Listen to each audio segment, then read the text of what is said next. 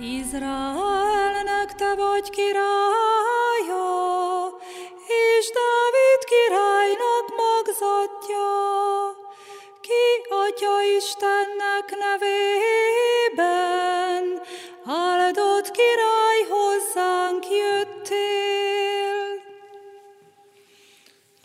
Dicsőség és dicséret te néked, megváltó királyunk. Kinek gyermeki szép sereg monda ékes énekeket. Menj országnak szent serege, menj égben dicsérnek tégedet, és ez földön való emberek, és minden teremtett állatit. Dicsőség és dicséret te néked, megváltó királyunk, kinek gyermeki szép sereg monda ékes énekeket. Zsidóságnak serege, pálmákkal jövének elődben, azért mi is dicséretekkel jelen vagyunk most előtted. Dicsőség és dicséret te néked, megváltó királyunk. Kinek gyermeki szép sereg monda ékes énekeket. Azok kedvesek lőnek te néked, kellessék mi dicséretünk is. Ó, kegyelmes király Krisztus, kinek minden jog kellenek. Dicsőség és dicséret te néked, megváltó királyunk. Kinek gyermeki szép sereg monda ékes énekeket. Kegyelem néktek és békesség Istentől, ami atyánktól, és az ő szent fiától, az Úr Jézus Krisztustól. Amen. Hallgassuk meg Isten igéjét, amint szól hozzánk Virág vasárnapon Márk evangéliumának a 11. részéből, a 11. rész első 11 verséből a következőképpen. Amikor közeledtek Jeruzsálemhez, Bétfagéhoz és Betániához, az olajfák hegye felé, elküldött Jézus tanítványai közül kettőt, és így szólt hozzájuk. Menjetek az előttetek lévő faluba, és mindjárt, amint odaértek, találtok egy szamárcsikót megkötve, amelyen még nem ült soha senki. Oldjátok el, és hozzátok ide. Ha pedig valaki megkérdezi tőletek, miért teszitek ezt, mondjátok, hogy az Úrnak van szüksége rá, de azonnal vissza is küldi. El is mentek, meg is találták a szamárcsikót az ajtó elé kötve kinn az utcán, és eloldották. Az ott állók közül néhányan megkérdezték tőlük, mit akartok, miért oldjátok el a szamárcsikót. Ők pedig úgy válaszoltak, ahogy Jézus mondta, és akkor elengedték őket. Elvitték tehát Jézushoz a szamárcsikót, rátették a felső ruhájukat, ő pedig felült rá. Sokan felső ruhájukat terítették az útra, mások a mezőn vágott lombos ágakat, akik pedig előtte mentek, és akik követték, ezt kiáltották. Hozsánna, áldott az, aki jön az Úr nevében. Áldott az, ami jön, ami atyánknak, Dávidnak országa. Hozsánna a magasságban. Jézus ekkor bement Jeruzsálemben a templomba, Mikor pedig már mindent megnézett, és mivel már későre járt az idő, kiment Betániába a tizenkettővel. Kedves testvérek, 2020 virágvasárnapján egy személyes vallomásra szeretném kezdeni ezt az igehirdetést. Az én kedvenc ünnepem a keresztény ünnepek közül a virágvasárnap. Jól lehet, a kedvenc szó nem egy teológiai megközelítés, és nem is teológiai érveim vannak, mégis lehet érteni, és sokan értik azt, miért szeretik, és szeretem én is a virágvasárnapot. Koratavasz van, virágba borul a természet, és a húsvéti öröm már előre sugárzik erre a szép ünnepre. Virág vasárnapon kezdődik meg a húsvéti ünnepkör, és ugyanekkor itt ebben az országban és ezen a tájon ilyenkor indul meg a természet is. Lelkészi szolgálatom kezdetén tíz éven keresztül mindig virág vasárnapon tartottunk egy zenés áhítatot, amelyre meghívtuk az egész falut, nem csak a gyülekezetet, hanem a körülöttünk élő társadalmat, és mindig több száz ember ezen a szép ünnepi napon együtt volt és együtt örült egymásnak.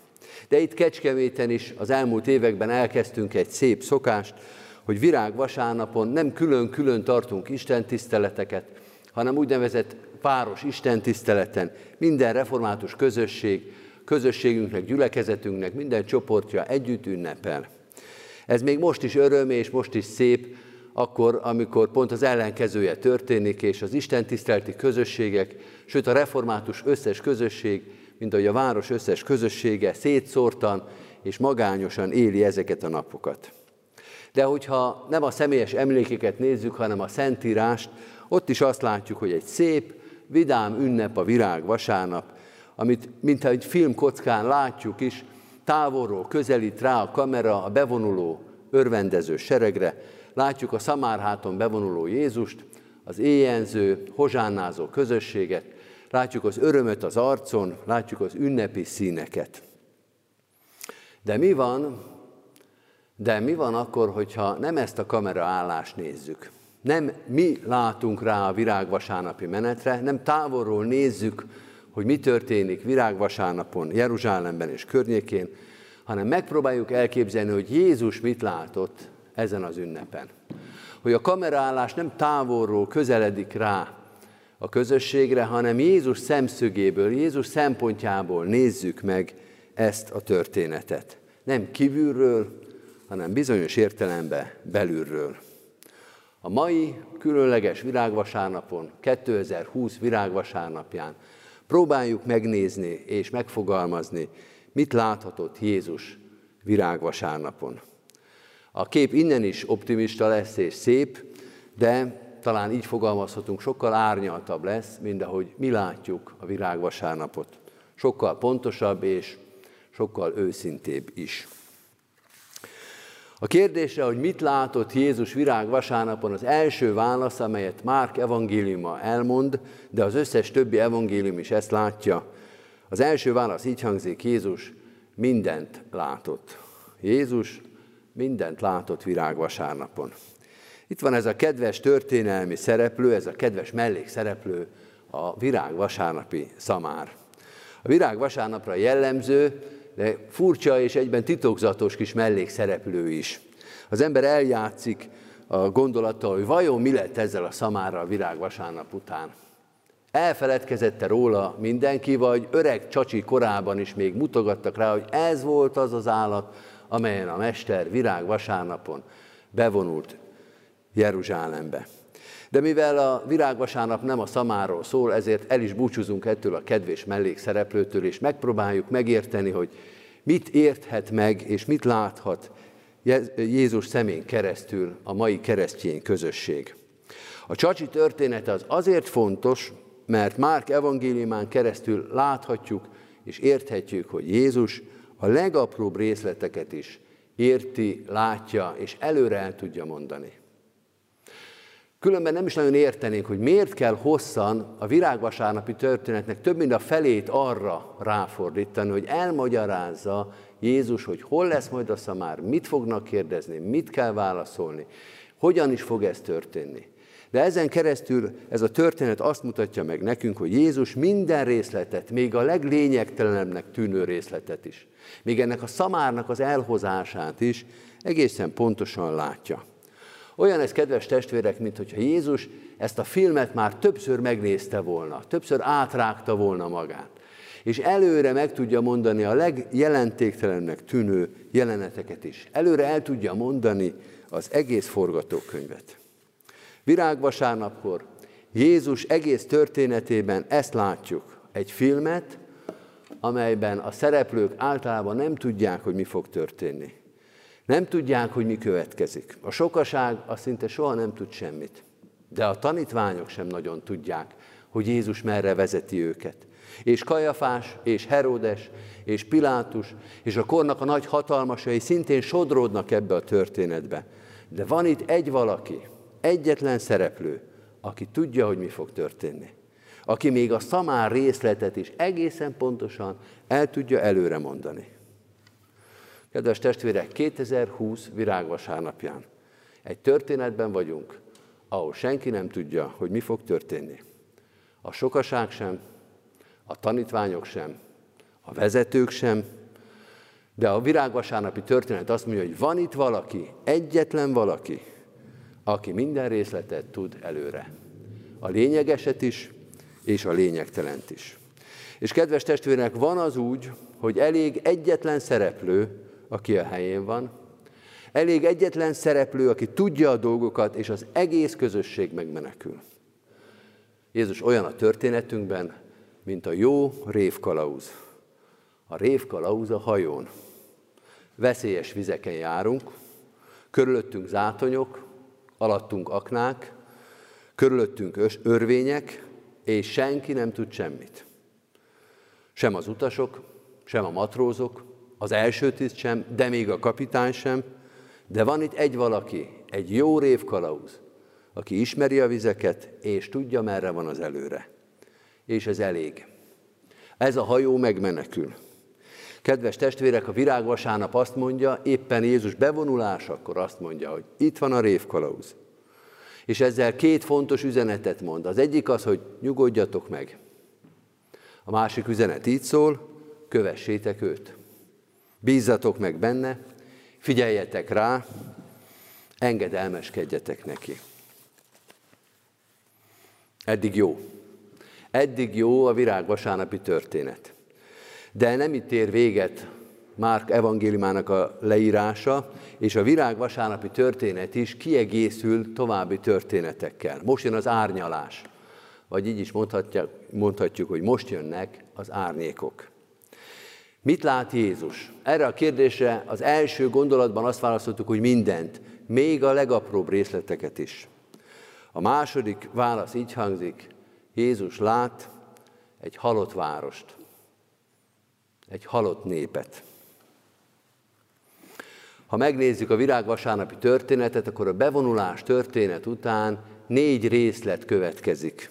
A terméketlen fügefa, a templom megtisztítása, a fügefa kiszáradása és a gonosz szőlőművesek, a gonosz szőlőmunkások példázata.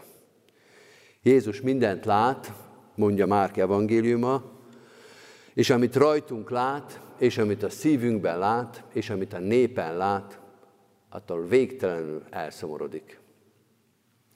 Lukács evangéliumában, amikor a virág vasárnapi történetet látunk, van egy plusz részlet, máshol nem írja le, de Lukács megjegyzi, hogy Jézus ránéz a városra, ránéz Jeruzsálemre, és elsírja magát. Elsírja magát attól, amit lát.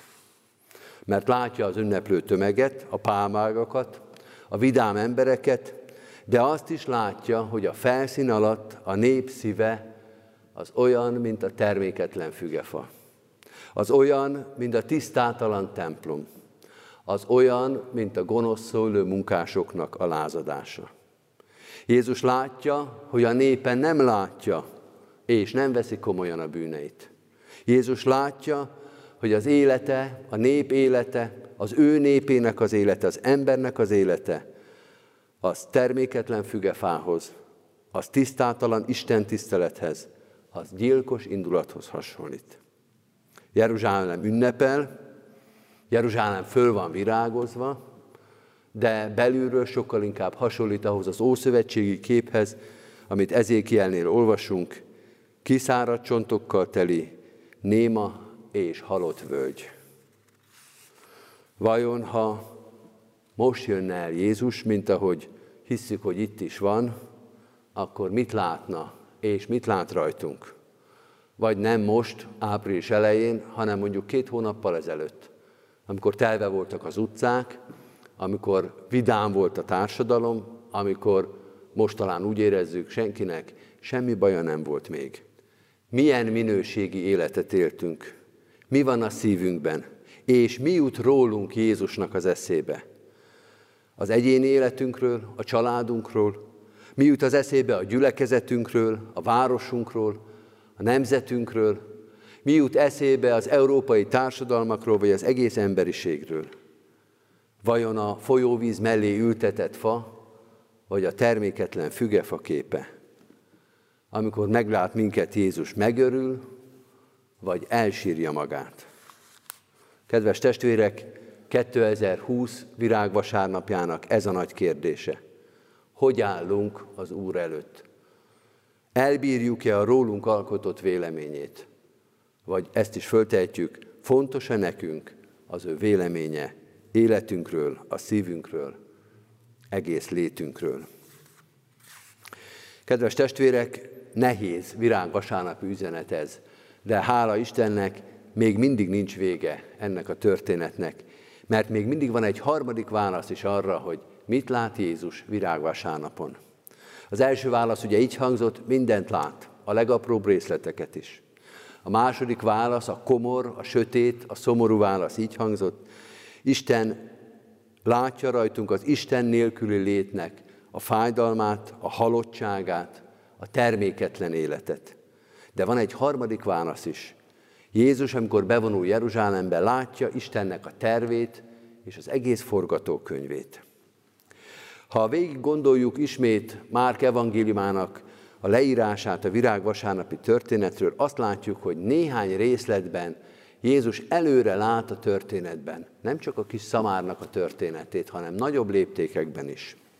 Rögtön az első versben azt olvastuk, amikor közeledtek Jeruzsálemben, Jeruzsálemhez, Betfagéhoz és Betániához, az olajfák hegyen felé elküldött tanítványai közül kettőt. Jézus látja az olajfák hegyét, Jézus látja a templomot, és azt is látja, hogy későre jár az idő, és ki kell menni Jeruzsálemből, és visszamegy Betfagébe. Gondoljunk vissza a szamár történetre. Jézus aprólékosan, kis részletekben is ismeri az egész forgatókönyvet. Megy be Jeruzsálembe, látja az ünneplő tömeget, látja a pálmágakat, de amikor az olajfák hegyére néz, ő azt is látja, hogy négy nap múlva ott fogja a tanítványokkal elfogyasztani az utolsó vacsorát. Azt is tudja, hogy ott fogják elfogni majd a templomi őrség emberei. Megnézi a templomot, és tudja, hogy innen fognak jönni majd azok, akik őt elfogják és letartóztatják. Végig megy Jeruzsálem utcáin, és tudja, hogy négy és öt nap múlva ez lesz a viadaloróza, a fájdalmak útja, ahol most az ünneplő tömegbe jár, ott néhány nap múlva vértől ázottan, megalázva és megkínozva viszi majd a keresztjét. Fölmegy a templomba, és a templomdombról látni fogja a Golgotát, és ő, egyedül ő tudja, hogy azon a dombon fog állni az ő keresztje is. És ott áldozza majd fel életét. Azért a városért, azért a népért, ahová most bevonult. Sőt, még azt is tudja, még az is benne van ebben a történetben, hogy bár itt van már Jeruzsálemben, de még nem jött el az ő ideje. Még vissza kell menni Betfagéba. Majd négy-öt nap múlva. Majd akkor jön el az áldozat ideje. Majd hét nap múlva. Akkor jön a feltámadás ideje. Jézus tudja, hogy mi fog történni. Tudja, mi lesz a szamárral, tudja, mi lesz a tanítványokkal, és azt is tudja, hogy mi lesz ő vele. Egyedül ő. Egyedül ő tudja. Egyedül ő tudja, hogy ez nem egy véletlen történet, nem egy tragikus sordródás, hogy ez, ami történik, ez az atya terve, Ez a megváltásnak a terve. Isten cselekszik, Isten azért cselekszik, hogy ne legyünk terméketlen fügefa, hogy ne legyünk tisztátalan templom, hogy ne legyünk az Isten kertjében gonosz és lázadó szolga. Jézus látja a népét, és látja a nép szabadulását is. Olyan ebben a történetben Jézus, mint az orvos, aki elkomorul, amikor meglátja a leleteinket. Elkomorul az, amikor meglátja, hogy mit viszünk oda hozzá. Meglátja az életünk töredékességét, a súlyos diagnózist, de látja a terápiát is. És ő már látja a gyógyulást is. Ezzel ér véget a virágvasárnapi történet, és ezért szép a virágvasárnapi történet. Nem a pálmaágak miatt, mert azok elszáradnak. Nem a hozsánnázás miatt, mert azt majd le fogják tagadni. A szabadulás miatt szép. Azért a szabadulásért szép, amit egyedül és itt még csak Jézus lát, és amit nem vehet el tőlünk senki. 2020 virágvasárnapján azt mondja a virágvasárnapi történet, van itt valaki, most lép be, most vonul be az életünkbe. Látja a betegséget, és ő már látja a gyógyulást is. Ezért ünnep a virágvasárnap, most különösen is. Oldja fel ez az ünnep a szíveinket, erősítse meg a gondolkodásunkat, a reménységünket, és hirdesse, itt van ő, itt van a szabadulás Jézus Krisztusban és Jézus Krisztus által. Amen. Hajtsuk meg a fejünket és imádkozzunk. Urunk Krisztusunk, Urunk királyunk, lép be az életünkbe. Hívunk és várunk akkor is, hogyha a jelenléted megméri az életünket. Bocsáss meg, hogyha ránk nézve elszomorul a szíved. Ha a könyv szökik a szemedbe, amikor meglátod a mi emberiségünket, a mi Európánkat, a mi országunkat, elszomorulsz, ha látod a várost, a gyülekezetet és az egyéni életünket is. Mégis az egyetlen reménységünk, hogy eljössz, az egyetlen reménységünk, hogy Te hozol gyógyulást.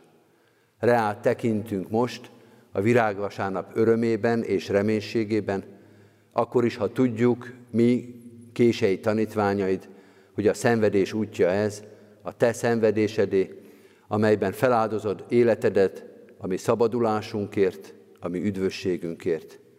2020 virágvasárnapján lásd meg a betegségünket, és mutasd meg a gyógyulás útját.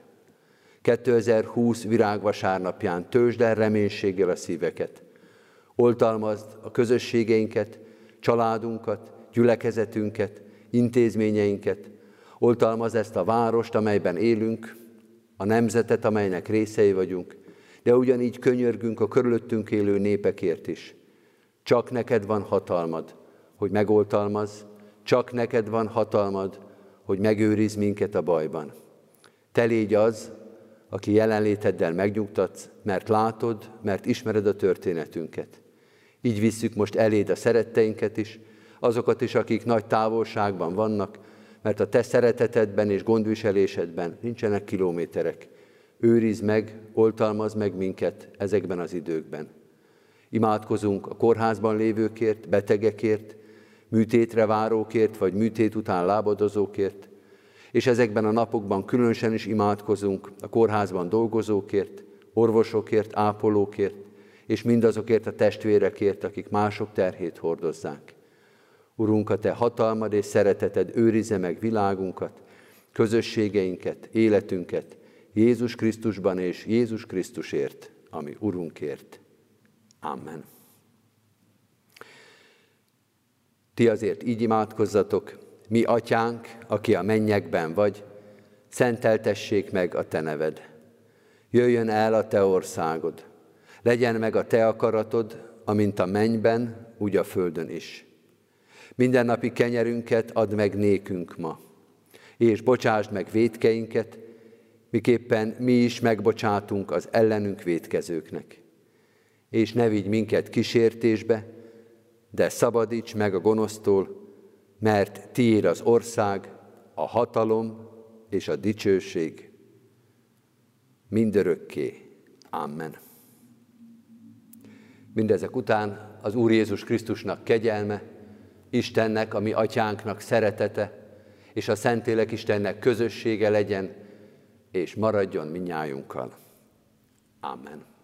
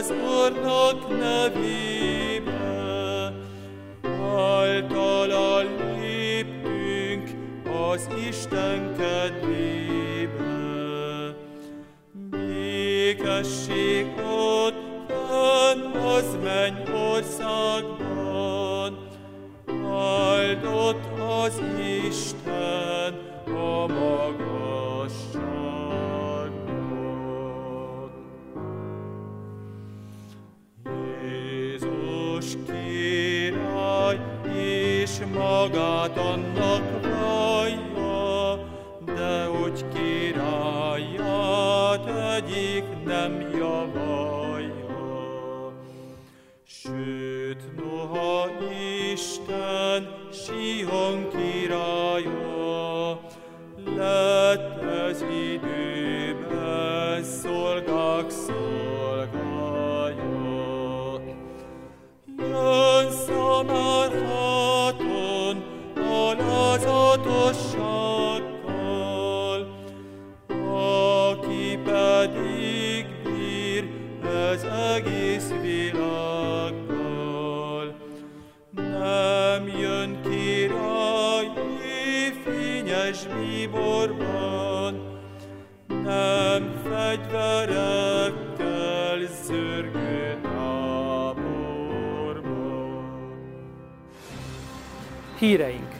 Vasárnaponként együtt lehetünk ige hirdetéseken itt, az online térben.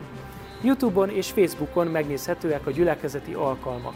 A Széchenyi Városi Istentisztelet 9.30-tól, a belvárosi 9 órától nézhető meg, a katonatelepi közösség hangfelvételként hallgathatja Isten igéjét a www.krek.hu per igehirdetések oldalon.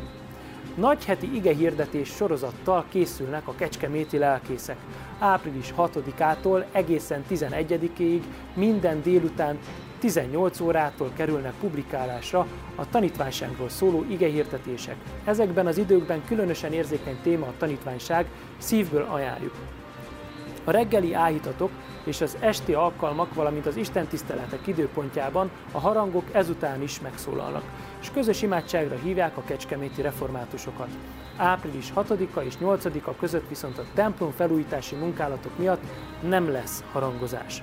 A gazdasági hivatal március 30-tól nem tart ügyfélfogadást, a pénztárak zárva tartanak. Adományokat és persejpénzt köszönettel fogadunk utalással az egyház község bankszámlájára. A számlaszám a leírásban található. A közleménybe kérjük írják be az adományozó nevét, címét és az utalás célját. Egyház fenntartói járulék, persejpénz, templom felújítás, Széchenyi Városi Misszió, Szolidaritás. Imádkozzunk a koronavírusban megbetegedett testvérekért, hogy gyorsan gyógyuljanak és térhessenek vissza szeretteikhez, feladataikhoz, és mielőbb elmúljon ez a járvány. Az ifjúsági alkalmakat online tartjuk. Figyelj csütörtökön 16 órakor és pénteken 18 órakor a Kecskeméti Református IFI Facebook csoportot. Most pedig kapcsoljuk a helyszíni tudósítónkat. Sándor, mi zajlik épp a konviktusban? Sándor, Sándor! Köszöntöm a kedves nézőinket! Most ezekben a percekben is a finom ételek százait készítik és csomagolják, hogy a megrendelőknek eljuttassák a megadott címekre a futáraink. Az előttünk álló héten mit ehetünk? Drága Sándorom, te bármit. De a megrendelők választatnak fit és vega ételekből a hagyományos ételek mellett, így akár sertés pörköltet, rántott hagymakarikákat vagy épp carbonara spagettit is ebédel, ebédelhetnek, természetesen a leves is tartalmazza a menü árát. Kik rendelhetnek ételt a konviktusból? Mindenki, aki éhes. Hogyan lehet rendelni? Legegyszerűbben telefonon, a 76-os körzet 501 818-as telefonszámon. A menü ára 1350 forint, képeket az újszőlős kertben is találhatunk az ételekről, és bővebb információt a Convictus honlapján, a Facebook és Insta oldalán láthatunk. Köszönjük szépen, jó étvágyat mindenkinek, áldás, békesség!